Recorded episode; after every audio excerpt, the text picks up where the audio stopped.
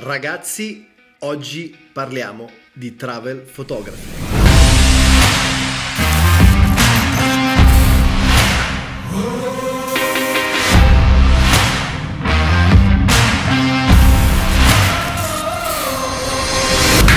Ciao ragazzi, ciao a tutti e bentornati qui sul canale. Oggi parliamo di travel photography e nello specifico di sette tips più uno bonus sul finale per innalzare la qualità delle tue fotografie di viaggio, ma anche per imparare a gestire meglio le complessità del contesto travel. Ma che cos'è la travel photography? La fotografia di viaggio è un insieme di tecniche e approcci che possono comprendere street, urban, paesaggistica, ritrattistica, eventi e via dicendo. Dunque è difficile far rientrare la travel photography all'interno di una nicchia verticale specifica perché per l'appunto comprende diversi approcci stilistici, ma se volessimo definirla in poche righe potremmo dire che è il riassunto delle emozioni delle persone e dei contesti nella dimensione viaggio. Ma se ti stessi chiedendo chi sono, il mio nome è Giuliano Di Paolo, sono un creator professionista e la mia passione all'interno di questo canale è quella di fornirti strumenti, strategie, mindset per aumentare drasticamente la tua creatività e il tuo potenziale personale e professionale. Tip numero uno: svegliati presto e rientra la sera tardi.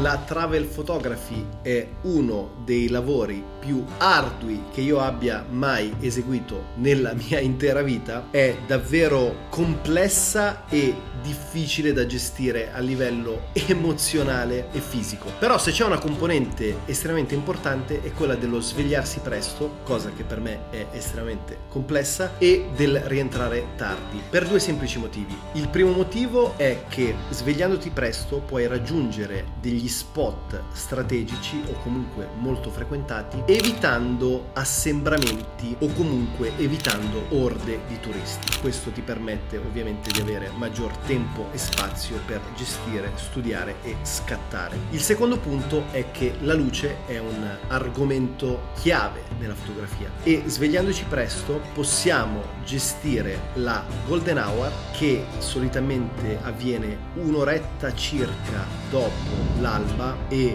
un'oretta circa prima del tramonto, e la blue hour che invece abbiamo poco dopo il tramonto. Questo ci permette di evitare le famosissime harsh lights, che non sono altro che le alte luci, quindi le luci molto forti che possiamo, è vero, smorzare con N D filter o polarizzatori, però ovviamente la luce naturale catturata dal sensore senza filtri esterni ha sempre un impatto estetico emotivo completamente diverso.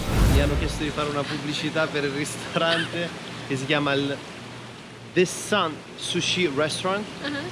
E qui c'è la proprietaria che è dietro, anzi è di fronte a me, dietro la telecamera, ma non vuole farsi eh, inquadrare perché è timida. Numero due: location scouting prima del viaggio. Che cosa significa? Significa che dovresti avere una panoramica del contesto che andrai a fotografare prima di recarti sul posto. Come puoi farlo? Puoi farlo semplicemente attraverso una ricerca su Google Immagini, su Pinterest o addirittura su Instagram con magari anche hashtag specifici che vanno a riportarti delle foto dei contesti e degli eventi presenti all'interno di ambienti specifici. Questo può darti innanzitutto fonte di ispirazione, secondo può darti delle prospettive per ragionare su quali possano essere i tuoi potenziali scatti. Tieni a mente di non ripetere e non ricalcare quello che fanno tutti gli Instagrammer, perché ricordiamoci che Instagram è uno strumento straordinario, o comunque una ricerca web può essere uno strumento straordinario, ma dobbiamo stare attenti a non entrare all'interno dell'effetto clone, ossia di ripetere quello che fanno tutti gli altri. Secondo punto del del location scouting è quello di fare delle ricerche, in questo caso attraverso il semplice Google Spot o Google Location, che ci dà l'arco degli orari dei tourist spot, quindi degli spot turistici più e meno frequentati. Quindi in base al grafico orario sappiamo quali sono i migliori momenti per accedere a questi contesti per evitare per l'appunto assembramenti inutili e non produttivi.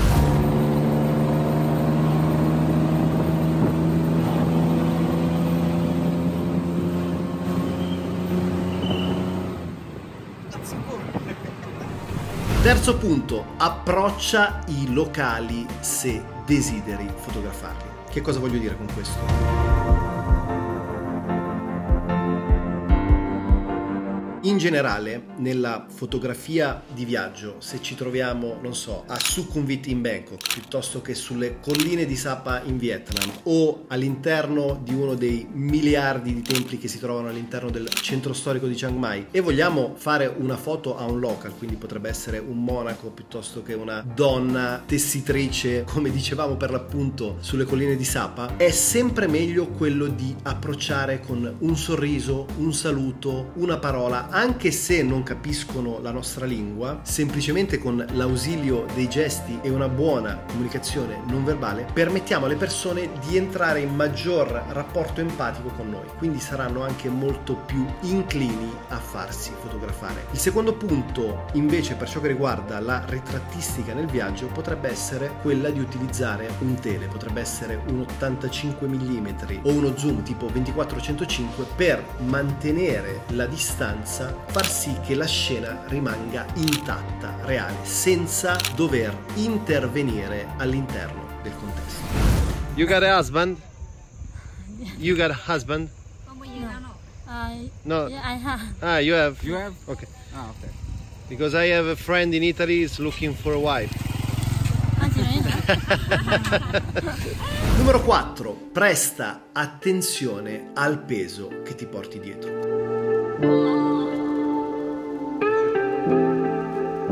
Consideriamo che durante una sessione di travel photography è capace che siamo in giro per diverse ore, potrebbero essere sei, otto, dodici o anche di più. Io ad esempio in Myanmar avevo una media di ore di lavoro, di ore di shooting, che era intorno alle quattordici sedici ore. Era un iter davvero davvero estenuante. Quindi il mio consiglio per te è quello di avere una strumentazione piuttosto essenziale. Quando io vado in giro, ad esempio, ho due zaini. Ho uno zaino che è quello, diciamo, principale, che mi porto, dove ho con me tutta la strumentazione, due corpi macchina, diversi obiettivi, GoPro, drone, gimbal, accessori per lo smartphone e via dicendo. Questo perché? Perché spesso quando viaggio sono via per mesi, a volte quasi anche per un anno. Il mio consiglio per te è quello di associare a uno zaino main, quindi a uno zaino principale, uno zaino secondario più piccolo, tipo ad esempio quello della Newer che ti metto qui da qualche parte, che ti permette di portare esclusivamente la strumentazione indispensabile per quella giornata di shooting. Quindi non portare diciotto obiettivi, quindi non portare drone, smartphone, gimbal per lo smartphone, N D filter per tutti gli obiettivi che utilizzi.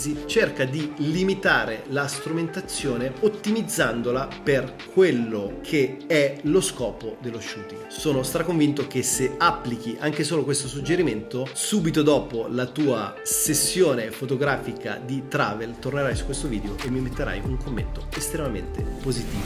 Se centrerò la fontana, il desiderio si esaudirà, altrimenti no. Ok? Allora, proviamo.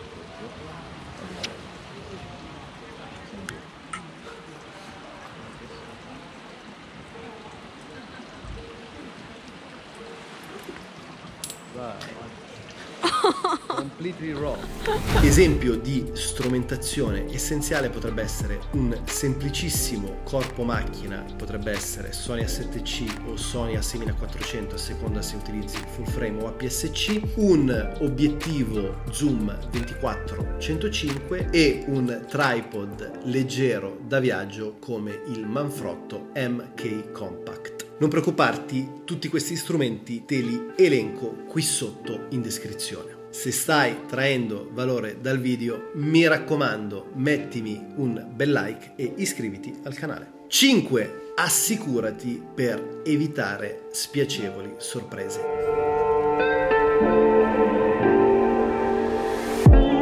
A prescindere da quale sia la durata del tuo prossimo viaggio, è sempre necessario avere un'assicurazione di viaggio. Questo perché sia va a coprire le spese di eventuali danni legati alla nostra strumentazione di travel photographers, ma anche per tutto ciò che riguarda, ad esempio, un rientro anticipato, l'annullamento di un volo, le spese sanitarie, che è sempre meglio, come dire, evitarle, ma non sappiamo mai quello che può succederci quando siamo in viaggio, e via dicendo. Io utilizzo Eimondo, ti lascio un link in descrizione per avere il dieci per cento di sconto e anche per andare a informarti e approfondire un po' la tematica, ma a prescindere da quale sia la compagnia di assicurazione che tu scelga, mi raccomando, non fare l'errore di partire senza assicurarti.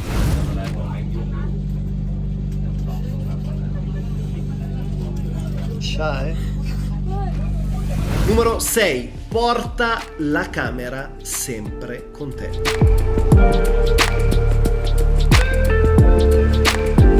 Non è necessario avere sempre corpo macchina e obiettivo zoom da mettere in uno zainetto o una borsa, a prescindere. Potrebbe anche essere questa la tua modalità di approccio o semplicemente di vivere il viaggio. Nel mio caso la strumentazione, diciamo, ufficiale la porto con me quando ho una sessione strutturata, ma anche se non ho una sessione ho sempre con me il mio iPhone dodici Pro o, a prescindere dallo smartphone che tu utilizzi, l'importante è che tu abbia un telefono performante che ti permetta di catturare scatti imprevisti, perché ricordiamoci che quando siamo in viaggio o comunque in generale nella vita, le cose più interessanti accadono nei momenti più improbabili, quindi è estremamente importante che tu abbia sempre con te un device, a prescindere da quale sia, per poter scattare foto di qualità.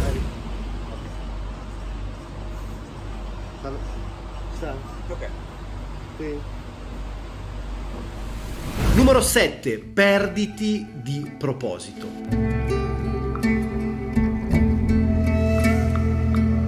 È verissimo che quando si approccia alla fotografia di viaggio solitamente si tengono sempre in considerazione i tourist spot, quindi gli spot turistici per eccellenza. Però in realtà, se devo considerare la mia esperienza di viaggio negli ultimi tre anni, sia a livello professionale e sia anche semplicemente a livello di passione, devo riconoscere che gli scatti più belli e interessanti sono sempre avvenuti nei luoghi più improbabili. E i luoghi più improbabili solitamente li conosci non di proposito. Quindi il proposito che dovresti avere è quello di andare in una location e esplorarla senza uno scopo turistico o di ricerca, ma semplicemente per il gusto di vivere e carpire il momento. Ricordo che quando ero in Myanmar, quindi in Birmania, ed ero a Yangon ed eravamo con questa agenzia turistica per cui stavo realizzando foto e video, c'è stato un momento di pausa, tutto il gruppo dei travel vlogger andò in un locale che per l'appunto era stato scelto dall'agency. Io, insieme ad Ice, andai in giro a caso all'interno di un mercato e trovai degli spot straordinari dove scattai foto assolutamente non ordinarie. Quindi, a prescindere da quale sia la tua esperienza, ti consiglio vivamente di testare o quantomeno provare questo approccio.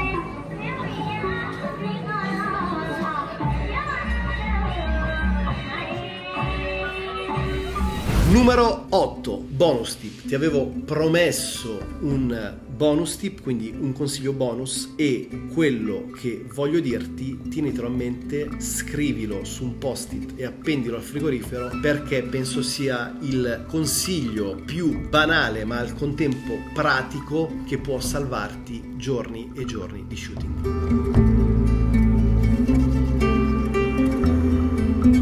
Becappa tutti i tuoi dati a fine sessione fotografica o a fine giornata. Non fare come ho fatto io in passato, ho fatto una vagonata di errori e soprattutto ho perso un sacco di footage estremamente interessante, estremamente importante. Tant'è vero che tuttora mi mangio le mani se penso che ho perso tutto il footage del viaggio in Vietnam di circa quattro anni fa. Dunque, molto semplicemente, a fine sessione o a fine giornata, portati il tuo MacBook Pro M uno o il tuo iPad Pro, hard disk, possibilmente un hard disk dedicato solo ai backup, potrebbe essere anche non necessariamente un S S D, te ne metto qui due in descrizione, uno per l'editing, e lì devi necessariamente avere un hard disk a stato solido, uno magari non a stato solido ma con una capienza più importante, potrebbero essere due quattro tera, perché per l'appunto a fine giornata prendi e archivi tutti i file da tutte le camere che hai utilizzato. Altro bonus tip all'interno del bonus tip: